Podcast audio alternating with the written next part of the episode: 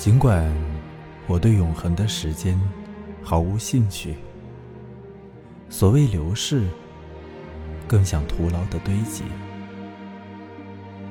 但我还是想卷入其中，或者说，不可避免的，像身陷囹圄。